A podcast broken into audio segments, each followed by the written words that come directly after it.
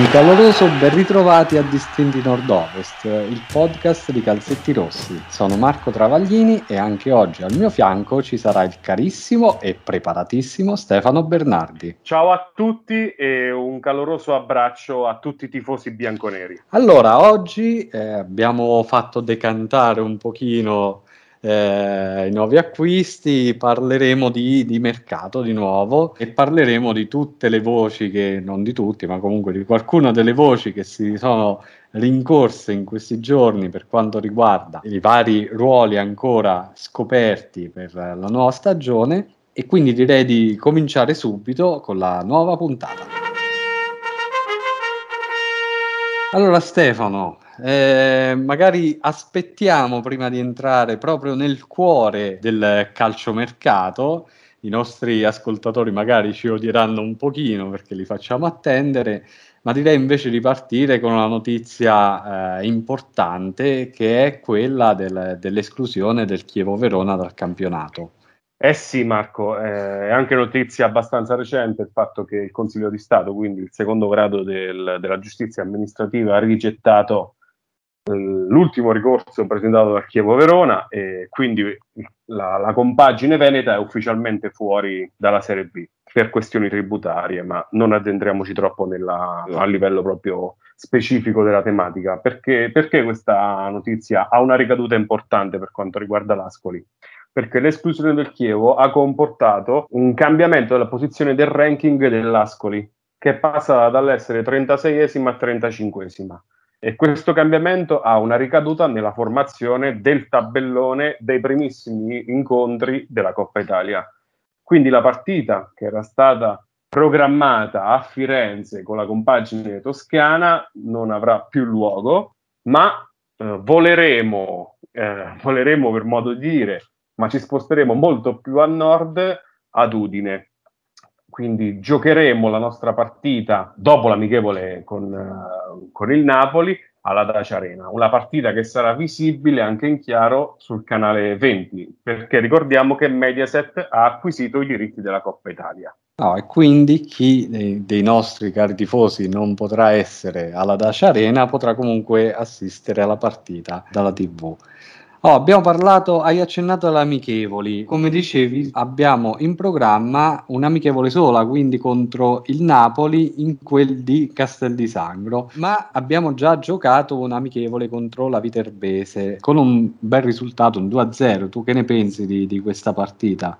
Ricordo che la Viterbese comunque prima di giocare con noi aveva inflitto una sconfitta, se non sbaglio, al Frosinone. Esatto, Marco. Naturalmente questa è una partita strana, io l'ho seguita molto sui social e anche qui un pochino non mi è piaciuta quell'atmosfera da, da interpreti della partita in base a una cronaca abbastanza settica del match, perché ricordiamo che nessuno ha potuto assistere né via radio né via streaming a questo match, quindi ci siamo dovuti un pochino rifare alla cronaca testuale che, che via via compariva e alle parole del tecnico soprattutto, sia laziale che marchigiano rispetto a questa partita appena disputata. Volendo stringere, Collocolo e Baschirotto hanno particolarmente impressionato, si sono messi subito, sono subito calati nel contesto ascolano e hanno portato un contributo significativo alla squadra.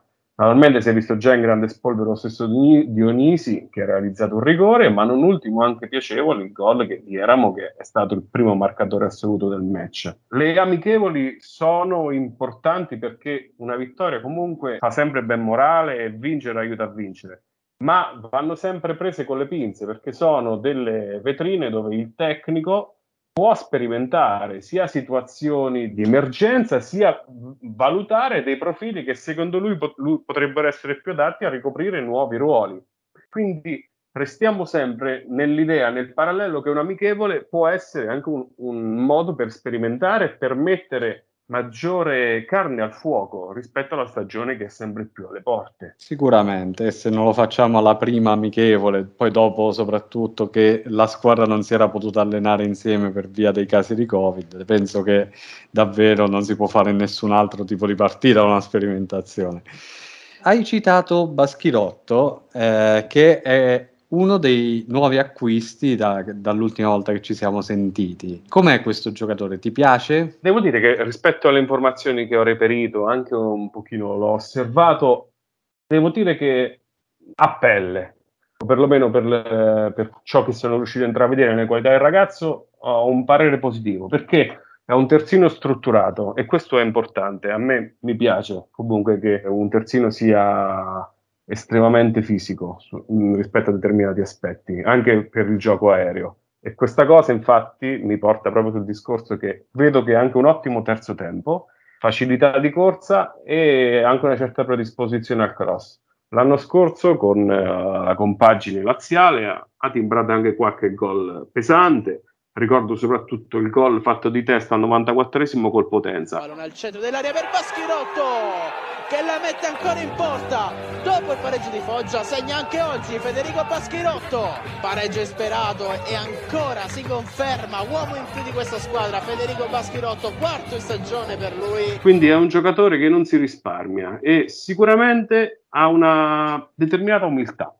Tant'è che il ragazzo, anche nelle, nelle prime battute, ha dichiarato che sta continuando a studiare proprio perché la sua famiglia ha una piccola cooperativa agricola, un'azienda agricola e uh, questi studi che sta portando avanti uh, vuole che abbiano una ricaduta per il suo futuro rispetto al lavoro che la sua famiglia porta avanti. Sì, studio anche, studio alimentazione animale che è un ambito che fa parte dell'azienda agricola che ho a casa e quindi mi preparo per il futuro, ecco, diciamo, perché il calcio ovviamente non dura la vita, anche se spero che duri più a lungo possibile. E questo è indicativo, penso, anche di una, di una certa eh, intelligenza no? da parte del giocatore, che, eh. che speriamo possa, possiamo, rivedere, possiamo rivedere anche in campo.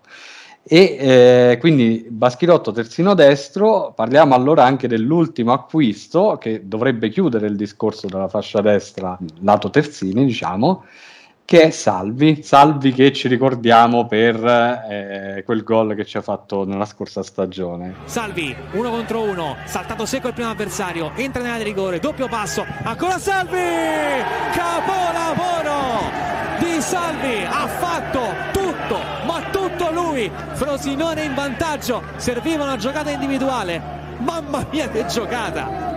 Profili diversi, perché comunque Baschirotto è un 96 e Salvi è un 88. Salvi è un giocatore che si è formato nelle giovanili dell'Albino Leffe ed ha una lunghissima militanza in Serie B. Eh, sicuramente il miglior Salvi che ci possiamo ricordare è quello che ha militato, perlomeno per me, con eh, il Cittadella. E lì a me mi impressionava favorevolmente. Sicuramente è un, dif- è un giocatore composto, preciso, eh, che può dare quel tocco di esperienza d'organizzazione dietro. E non da ultimo anche il, una, una, certa predisposizione a essere smaliziato davanti. Ricordiamo infatti quel gol che tu citavi, no? Però naturalmente io me lo ricordo anche per il rigore che causò al Del Duca facendo il fallo eh, che, ci permi- che permise a Dionisi di segnare la sua centesima rete. Bidawi prova da solo a entrare, calcio di rigore, lo slalom speciale di Sufjan Bidawi e al 94esimo la possibilità per l'Ascoli di pareggiare la partita. Non ci crede Alessandro Salvi, fallo ingenuo su Sufjan Bidawi, lo ha ubriacato con la finta. Quindi è un giocatore sicuramente esperto che viene qui anche per Dionisi, perché comunque i due sono molto amici, non ha, non ha nascosto che si sono sentiti, e che comunque continua a rinnovare quel discorso di quell'accoppiata tutto sui terzini eh, di un giocatore maturo e di un giocatore giovane che possa sempre più assorbire le qualità e la, la maturità del giocatore che è preso come titolare. Oh, e questo discorso che eh, immagino possa essere ottimo dal punto di vista della programmazione, no? per far crescere con calma un giovane.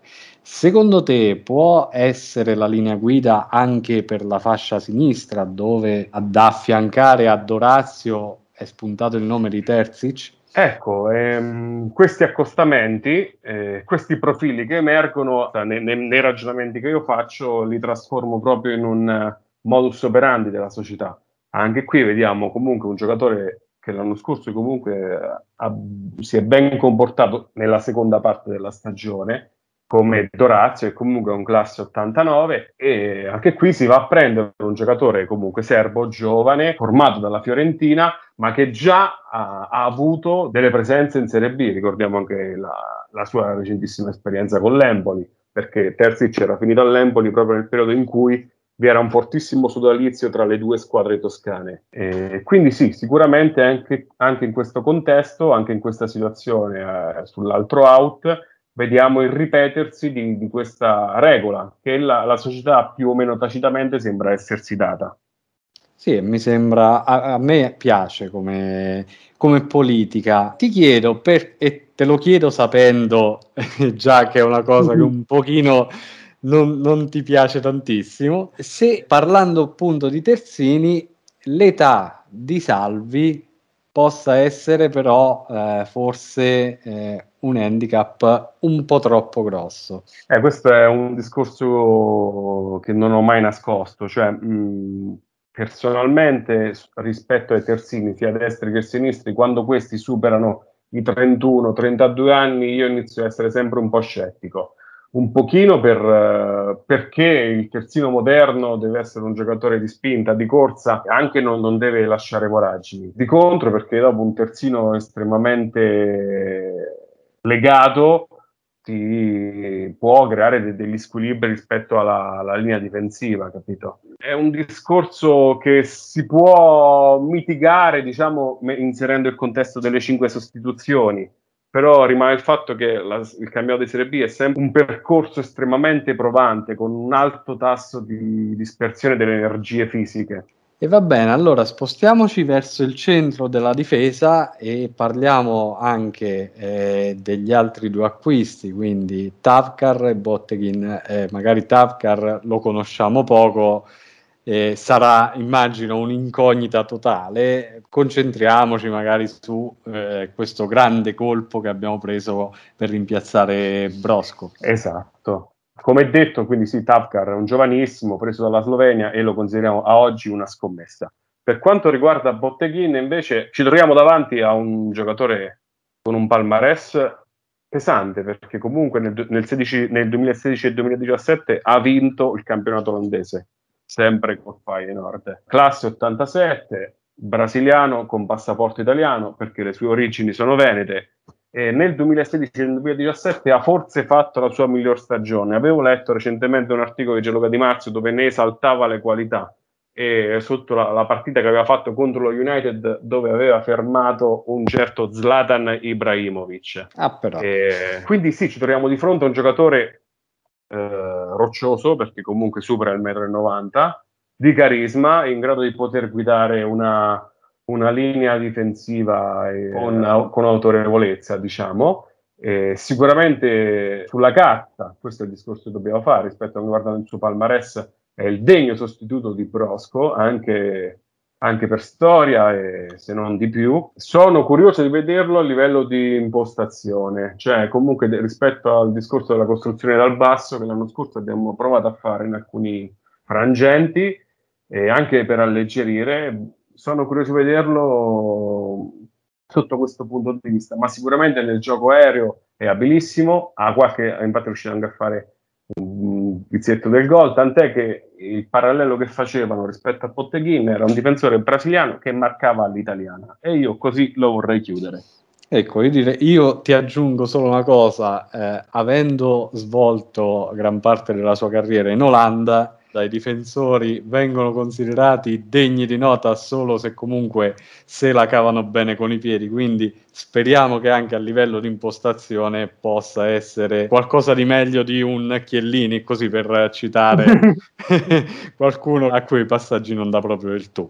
Allora, Spostiamoci verso la zona nevralgica del campo perché tra le tante voci che si rincorrono mi è sembrato di intuire che l'Ascoli sia alla ricerca anche di un vice Buchel, un regista quindi da affiancare al nostro amato giocatore del Liechtenstein. Esatto, esatto Marco. E dove siamo andati a bussare? Dovremmo ritornare alle primissime puntate perché avevamo proprio parlato delle cantere da tenere sott'occhio. E si è fatto in maniera prepotente, diciamo, ma comunque con, è uscito questo nome che è quello di Salvatore Pezzella, che è un classe 2000. Sicuramente, ecco, rispetto al discorso che proviene proprio da, dalla cantera romana, è un segno di garanzia, ma anche qui il discorso che mi piacerebbe mettere eh, in risalto, oltre al fatto che non ci siamo solamente noi sul ragazzo, stando anche alle voci, perché avevo letto anche di un interessante dell'Alessandria, del Cosenza e del Catanzaro, quindi comunque sia è appetibile, sempre per il discorso under over che abbiamo sempre fatto. Anche qui continuiamo a vedere la, la, la stessa ricetta, quindi l'anziano e il giovane. Quindi comunque una, un, un refrain che si ripete per eh, tutte le zone del campo. E eh, a questo punto eh, ci rimane eh, la, la, la, la, zona principale eh, del campo, appunto, e dobbiamo parlare degli attaccanti. Come lo vogliamo affrontare questo argomento? Perché di nomi ne sono stati accostati all'Ascoli a migliaia e mm. alcuni sinceramente li vedo veramente poco probabili, quindi ti direi, per non dare adito magari ad alcune voci che poi eh, sappiamo come funzionano queste cose, a volte sono i procuratori che le mettono in giro e in realtà non c'è niente di realistico. Non ne citiamo nessuno e parliamo solo dei profili? Oppure eh, qualcuno sì. lo vogliamo citare? Guarda, Marco, mm, questo forse è un discorso che abbiamo fatto proprio quando avevamo parlato nella scorsa puntata di Marconi, no? E rispetto anche alle caratteristiche che Dionisi ha, perché noi non possiamo prescindere da una valutazione su Federico Dionisi.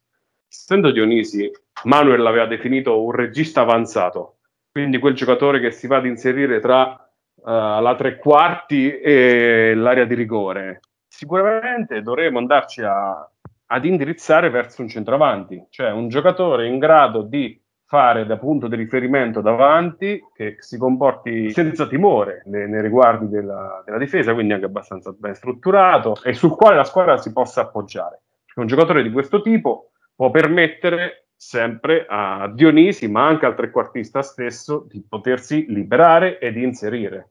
Quindi io resterei su questa mia idea di base. Secondo le, le caratteristiche attuali dei giocatori che abbiamo in rosa, la, lo, lo, vedrei in maniera funzionale, mi verrebbe da dire Marco. Sì, io sono d'accordo con te. Da, comunque dai nomi accostati mi pare che si vada alla ricerca di un profilo abbastanza importante, quantomeno come primo profilo, perché penso che comunque per completare il reparto d'attacco non basti un altro elemento, ma ce ne vogliano due. Tu che sì. cosa ne pensi? Sì, sì, sicuramente il quarto sarà un giocatore giovane, eh, magari anche con qualche presenza in Serie B, ma non è neppure detto. E, e che possa permettere di dare un ricambio all'occorrenza sia alla prima che alla seconda punta io vedo, vedo, vedo, questo, quindi un giocatore che magari non faccia pesare la sua presenza nello spogliatoio, ma che veda Ascoli come un punto di partenza per la sua carriera. Quindi disponibilità al lavoro e al sacrificio. Benissimo, e allora abbiamo parlato di inserimenti del trequartista, ritorniamo a parlare del nostro trequartista e parliamo quindi delle uscite. Allora, mm. le ultime notizie ci danno un'offerta dall'Arabia Saudita per Sabiri e un'altra offerta dalla Salernitana. Allora, eh, qui do, da, perlomeno dalle informazioni che io ho raccolto dobbiamo distinguere la cosa. Cioè dall'Arabia Saudita è arrivata una proposta che dalla società è stata giudicata in maniera poco congrua rispetto al valore del giocatore. Parliamo naturalmente dei Sapiri, non è un segreto che secondo me la società si aspetti almeno un'offerta da 3 milioni in su per potersi sedere al tavolo, mettiamola così. Il giocatore comunque ha, ha, nella testa della società ha quel valore. E quindi per definirla ricevibile vuol dire che l'offerta magari è stata fatta importante al ragazzo, ma eh, non eh, dello stesso tenore alla società ascolana. Per quanto riguarda la Salernitana, non è un segreto che i campani, eh, Fabiani, Lotito o questo famoso trust eh, siano sul ragazzo, ma per ora, oltre questo, questi sondaggi, non, non, credo che si sia mai andati oltre. Tant'è che non, non sono mai arrivate eh, risposte come quella per l'Arabia Saudita. Si sa che eh, la Salernitana monitora il giocatore, si sa che è apprezzato, diciamo di ciccia se ne è vista poca.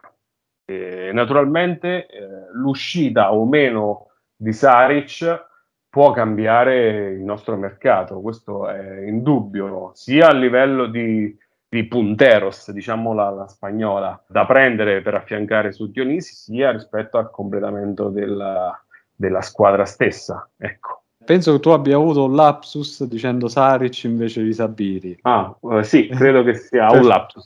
È un lapsus perché, perché, è uscita anche la prima voce su Saric, quindi questa non so eh, se si tratta di un semplice sondaggio, che, però ecco, registriamo anche che diverse società, come era prevedibile, hanno puntato gli occhi su Saric. Io da questo punto di vista ovviamente parliamo di eh, target economici diversi. Lo vedi probabile un addio di Saric?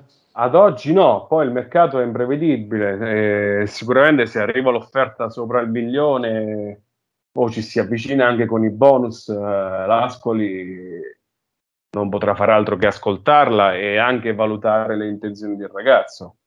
Però ecco, naturalmente sia Saric che Sabiri sono due situazioni diverse perché sicuramente i costi dei cartellini sono l'uno il doppio dell'altro. A oggi sono semplicemente de- degli interessamenti che possiamo registrare e nient'altro. Va bene, dai, allora secondo te l'Ascoli, per fare diciamo una somma del mercato finora, si sta muovendo bene, in ritardo, si sta lasciando il colpo, il grande colpo per gli ultimi giorni? Volendo fare una somma, eh, mi verrebbe a dire che sono d'accordo con l'idea di avere dei giocatori di proprietà. Mi piace molto questa idea di accoppiare il giocatore esperto e il giocatore giovane in determinati ruoli, sia perché eh, non si creino troppe frizioni nello spogliatoio, ma anche perché si possa avere quel eh, giusto animus da parte del, del ragazzo più giovane per poter crescere con tranquillità. Ehm, l'idea che io ho è che buona parte del mercato sia impostato. L'ultima vera variabile eh, è solamente Sabiri, diciamo l'ultimo tassello che può spostare il mercato e magari indirizzarci su profili diversi per quanto riguarda l'attacco. Ma non credo che la società sia in ritardo, non credo che ci stiamo muovendo a sensazione magari l'unico cruccio è che potremmo, avremmo potuto chiudere Marconi, ad esempio, no? vista anche la squalifica che gli è stata tolta recentemente eh, da parte del CONI, del collegio arbitrale del CONI. Quindi a questo punto magari avremmo potuto trovarci due attaccanti che avrebbero potuto iniziare a lavorare già insieme in ritiro. Se magari troveremo un giocatore ancora più forte di Marconi, eh, questa attesa, questo, questo avernicchiato non sarà stato tempo vano. E diciamo che i nomi comunque che girano non sono sconosciuti. Va bene, dai, anche oggi siamo giunti al termine e direi che possiamo darci appuntamento al prossimo episodio. Un saluto da Stefano Bernardi. Ciao a tutti e ancora grazie per l'ascolto e per essere qui. Un grazie ancora a Marco per avermi invitato. Prego, un grazie grandissimo a te che ci dai tutta la tua eh, conoscenza calcistica. E ovviamente un saluto anche da parte mia e, e mi raccomando, stavolta lo ridico io, mai tranquilli.